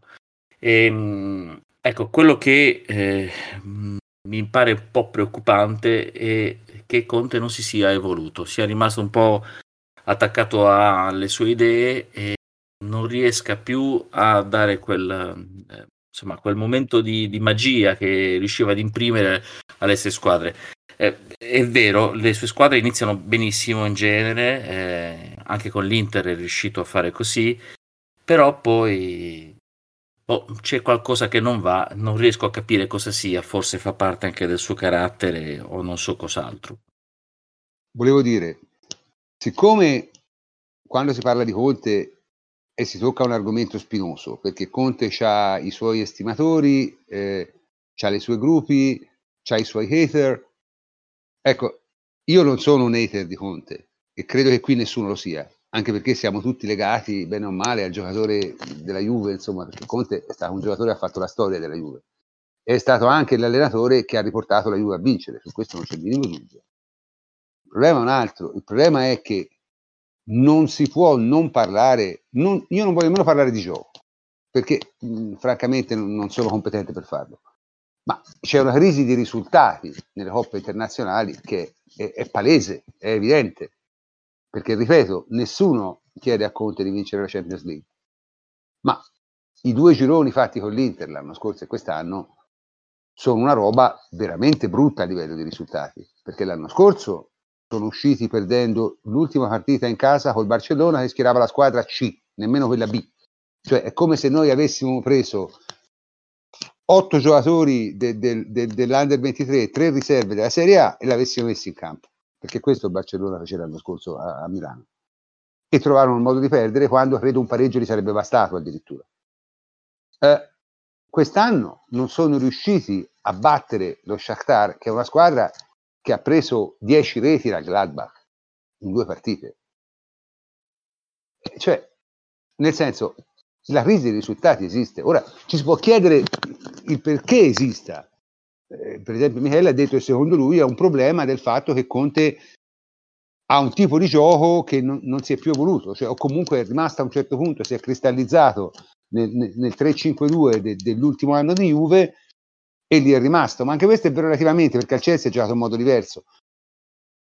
Ah, perché un giocatore è un allenatore che sembra non sapersene fare di nulla dei giocatori di talento. Anche questa è un'accusa che forse può essere superficiale, però alla fine è quello che succede. Perché voglio dire, uno che preferisce schierare Darmian a Hakimi anche in partenza è una cosa un po' strana.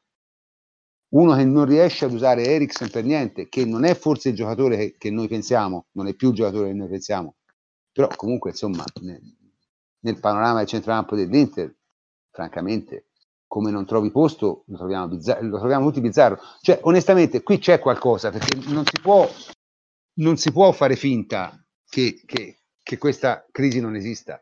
Ora, a noi ci piacerebbe cazzeggiare e prendere per il culo l'Inter per mezz'ora. E effettivamente, insomma, ci starebbe anche perché visto soprattutto come si comportano i tifosi, come si comportano anche i giocatori, cioè ci starebbe di mettersi qui e, e, e, prenderli per il culo finché, finché, abbiamo fiato, però magari non lo facciamo questo perché anche, è anche, anche meschino. Però dire che Conte a una grossa crisi di risultati a livello di coppe, secondo me è una cosa che bisogna dire. Cioè non si può, non si può nascondere. Cioè, non si può considerare un dettaglio il fatto che questo in Europa non, rac- non raccati niente mai e non riesca mai a fare niente di quello che gli chiedono. Tra l'altro, prof, se vogliamo fare un paragone ardito, perdonatemi, eh, con ad esempio Massimiliano Allegri, Allegri è andato spesso in crescendo eh, con le sue squadre, a partire dal Milan, ma anche con la Juve, eh, nell'ambito di quelli che sono i risultati e anche nei punti a partita. Cioè partito da un, una media di 1,13 punti a partita col Milan per passare a 1,30, 1,38, 1,50, 1,85, poi di nuovo 1,50, 2,31 con la Juve quando siamo arrivati in finale, 1,80, 1,60. Eh, io tenendo conto della media dei punti, vedo con, con, invece Antonio Conte parte da 2, poi va a 1, 1,50, 1,17 e 1. Sono numeri che denotano un calo vero e proprio anche delle prestazioni. Ora è ovvio che non si possono paragonare le carriere di Conte e di Allegri, le squadre sono anche differenti, però io non vedo un miglioramento. Ecco, questo è quello che mi lascia perplesso. E, sembra quasi un'evoluzione un po' come è stato anche per Mourinho, facendo un paragone un po' ardito. Ehm, vittima anche lui magari dei, dei, suoi demoni, anche se Mourinho adesso si, sembra si stia un po' riprendendo.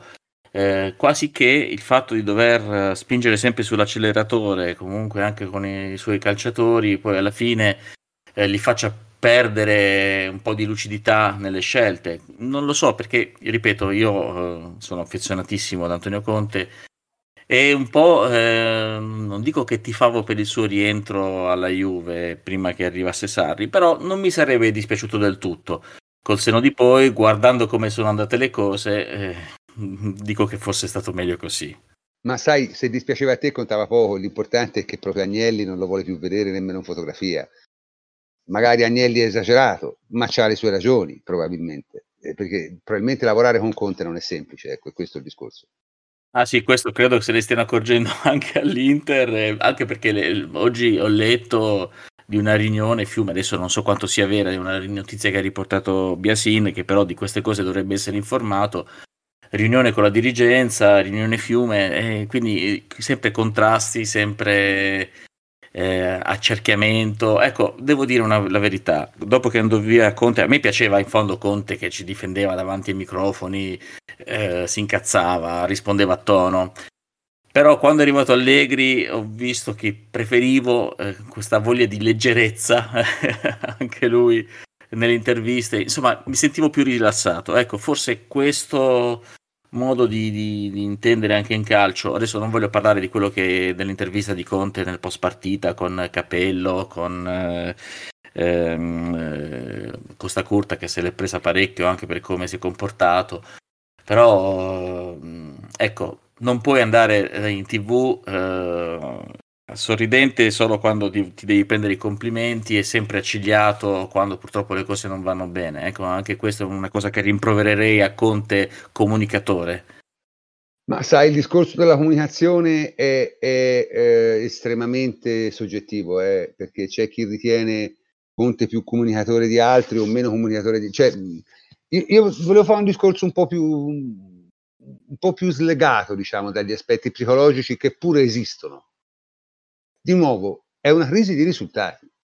Cioè, al, al di là di tutti i discorsi, gioco, non gioco, eh, psicologia, non psicologia, manie di persecuzione, non manie di persecuzione, sindrome dell'accerchiamento, non sindrome dell'accerchiamento, è una crisi di risultati. Questo è un dato di fatto, non si può negare. Tommaso, volevi dire qualcosa?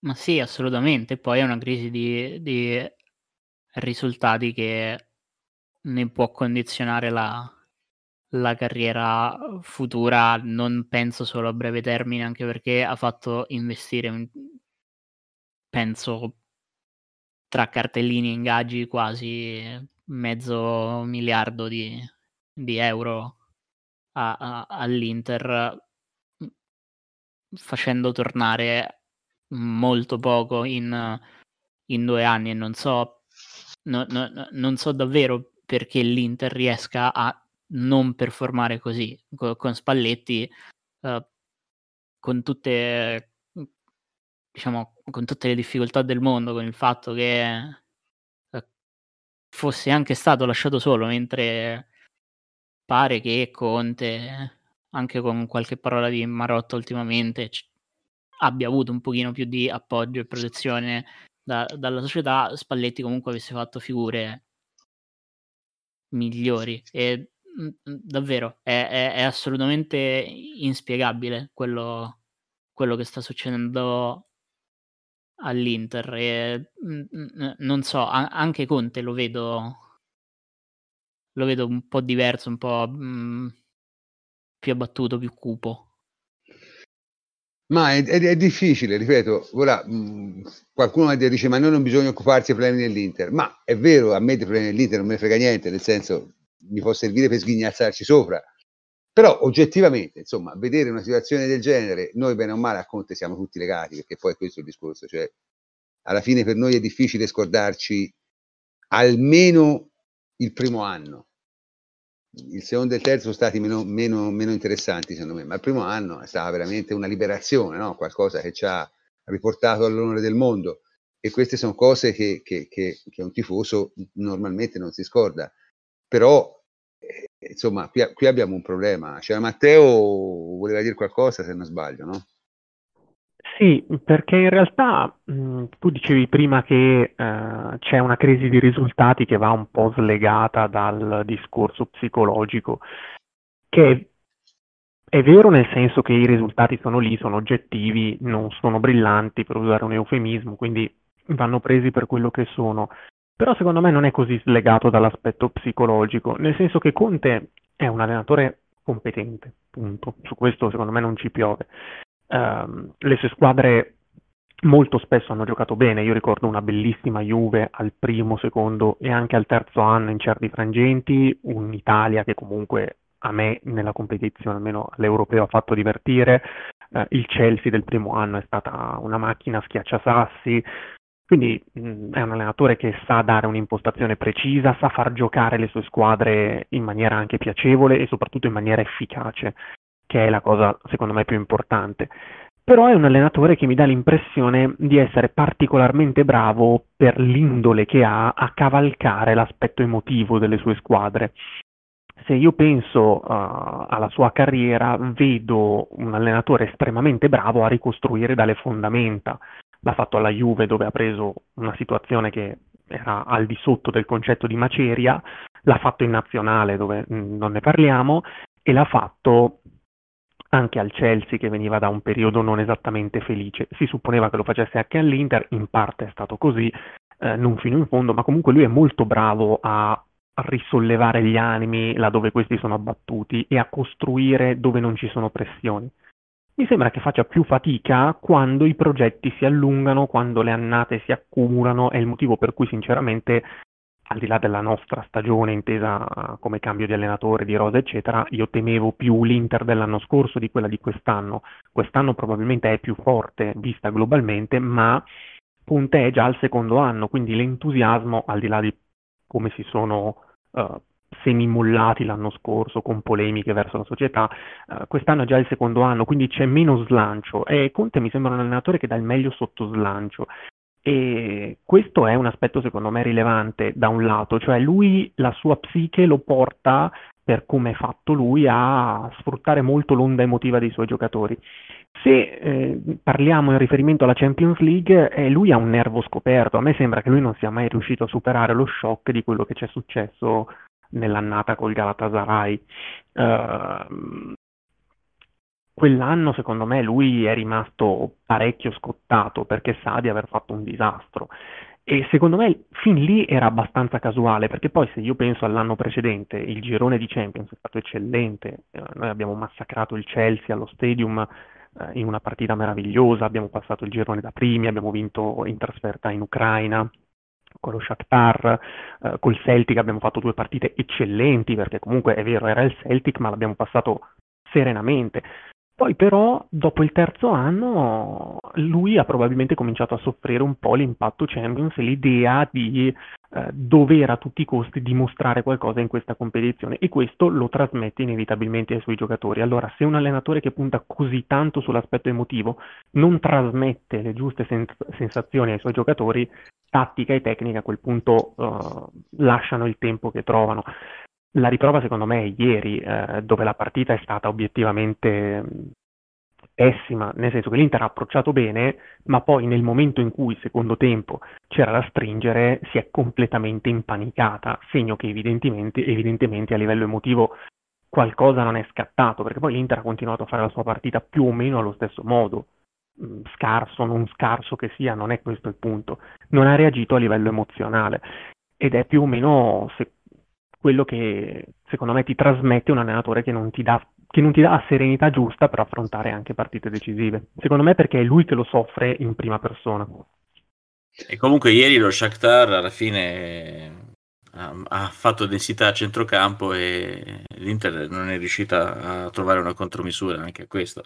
Riallacciandomi a quello che hai detto, Matteo, stavo guardando un po' eh, gli anni di Conte come allenatore. Massimo, la sua massima permanenza in una squadra è stata con la Juventus, tre anni, poi più di due anni non è mai riuscito a farlo, quindi eh, forse questo è anche un suo problema, perché al Bari è scoppiato dopo due anni, l'Atalanta lasciamo stare, eh, Siena un anno, Juve tre anni, Chelsea due anni e due anni l'Inter, quindi se tanto mi dà tanto, questo potrebbe essere l'ultimo suo campionato all'Inter, non credo che il prossimo avrà un'altra occasione. Ecco. E poi non so dove potrà andare perché eh, non è un tecnico, secondo me, in questo momento eh, in evoluzione. Io lo prenderei solo per veramente, come hai detto, rifondare completamente da zero una squadra. Eh, io aggiungerei solo una cosa a, a finale. Un, diciamo che eh, Secondo me non si può non tener conto del fatto quando si giudica il- l'operato di Conte e si parla soprattutto dei risultati che Conte è arrivato all'Inter un po' come il Deus ex machina, quello che doveva fargli fare il salto di qualità, e è pagato 12 milioni l'anno per questo.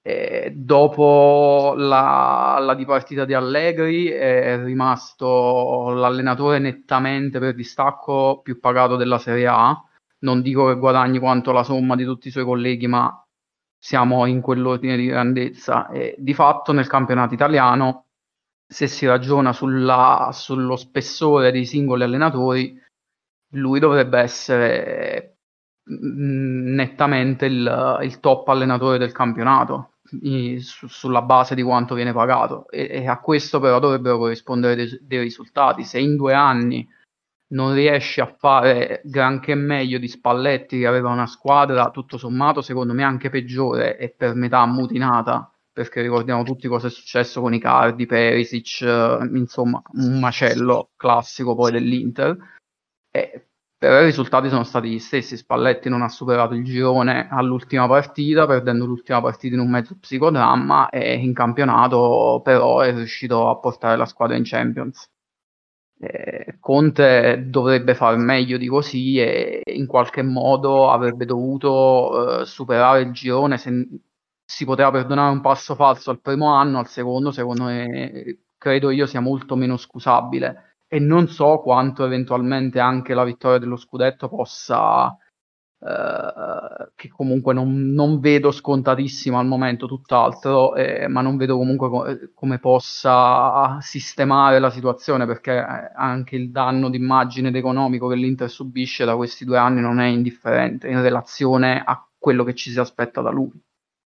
Il danno, il danno economico è enorme, è enorme perché voglio dire, arrivare quarti è veramente una roba, cioè perdi 60-70 milioni, una cosa pazzesca.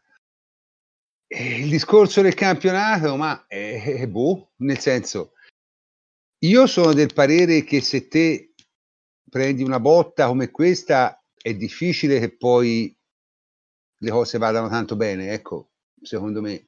Cioè io sono del parere che vincere aiuta a vincere, insomma, non, non, non è che se dici ora vabbè giocano una sola volta a settimana e quindi sono favoriti, ma allora una cosa è sicura, con quel modo di giocare che ha l'Inter in Serie A farà un sacco di punti, quindi sicuramente nei quattro arriva, forse arriva anche terzo o secondo. Che possa vincere il campionato contro una squadra nettamente superiore come la Juventus eh, insomma, sarebbe un miracolo vero. E se lo fa, noi lo registreremo e gli faremo complimenti, ma vedendo adesso, vedendo l'Inter, quello che è, i giocatori che ha e, come gioca, sembra difficile. Ecco. Poi magari fra, fra, sei mesi vedremo che non è così, e, ma comunque rimane il fatto, campionato o non campionato, quello o non quell'altro, che la sua crisi di risultati a livello di eh, coppe internazionali sembra veramente, veramente preoccupante. Ecco, questo io volevo dire, semplicemente questo. Perché poi se no sembra sempre di voler fare la critica per forza a Conte. Come... Cioè, io, io, non sono nemmeno d'accordo di dire non va bene perché gli piacciono gli scarponi. L'allenatore si sceglie i giocatori che vuole. Se lui preferisce giocare con Darmian rispetto a Himi, non lo capisco perché, però ha tutto il diritto di farlo, d'altronde ci mette la faccia, quindi lo fa. Però alla fine, siccome siamo in una competizione sportiva, i risultati devono, devono, avere un valore, cioè non possono completamente uscire da, dal quadro nel valutare la carriera di un allenatore. E questo secondo me è fondamentale. Risultati relativamente a quello, a quello che alla potenza della squadra, eh, certo, di, che, di vincere la Coppa dei Campioni non glielo chiede nessuno, non lo potrebbe fare, quindi non glielo chiede nessuno. Ma di, devi ottenere dei risultati che siano almeno consoni al valore della squadra e questo vuol dire essere in grado di passare il girone, perché hanno passato il girone delle squadre, onestamente, che sono inferiori all'Inter, la cui rosa costa molto meno, insomma, il cui allenatore costa un demo. Insomma, queste sono cose alla fine che, che, che vanno dette e, e, bisogna rimarcarle. Ok, bene, eh, anche stasera siamo arrivati alla fine di questa trasmissione, che, di cui abbiamo parlato un sacco di cose. È stata una bella settimana, speriamo che anche la prossima sia una settimana altrettanto buona, a cominciare dalla trasferta di Genova, ma io diciamo comincio a essere moderatamente fiducioso, mentre finora insomma ero molto, come si dice, eh, sull'albero a cantare, nel senso che non volevo formulare un giudizio perché secondo me non c'era ancora modo di formulare un giudizio, non c'erano gli elementi. Ora forse si comincia a vedere qualche cosina di più e si può cominciare a pensare che la Juve può andare, può giocare veramente bene. Mi auguro si continui a farlo. E intanto saluto come sempre i miei complici a partire da Federico. Ciao Federico. Ciao prof, ciao a tutti. E Giulia, ciao Giulia. Ciao prof, buonanotte a tutti. Tommaso, ciao Tommaso. Ciao prof e buonanotte a tutti gli ascoltatori. Roberta, ciao Roberta. Buonanotte prof, buonanotte a tutti. Matteo, ciao Matteo. Ciao prof, ciao a tutti. Michele, ciao Michele. Ciao prof, alla prossima. E eh, Riku, ciao Riku. Ciao prof, ciao a tutti. Bene, io sono il professor Cantor, operatore Albus e come sempre vi saluto. Ci sentiamo la prossima volta. Buonanotte a tutti.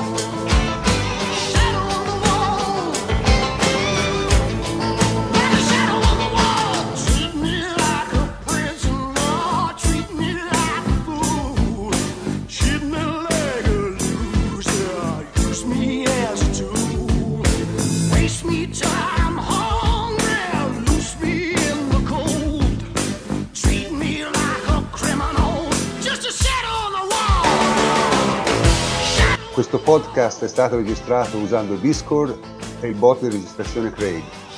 Montato grazie al free software Audacity e diffuso in rete tramite la piattaforma Spreaker. La sigla iniziale e finale è Shadows on the Wall di Mike Oldfield. Grazie come sempre a tutta la redazione di Lateralbus.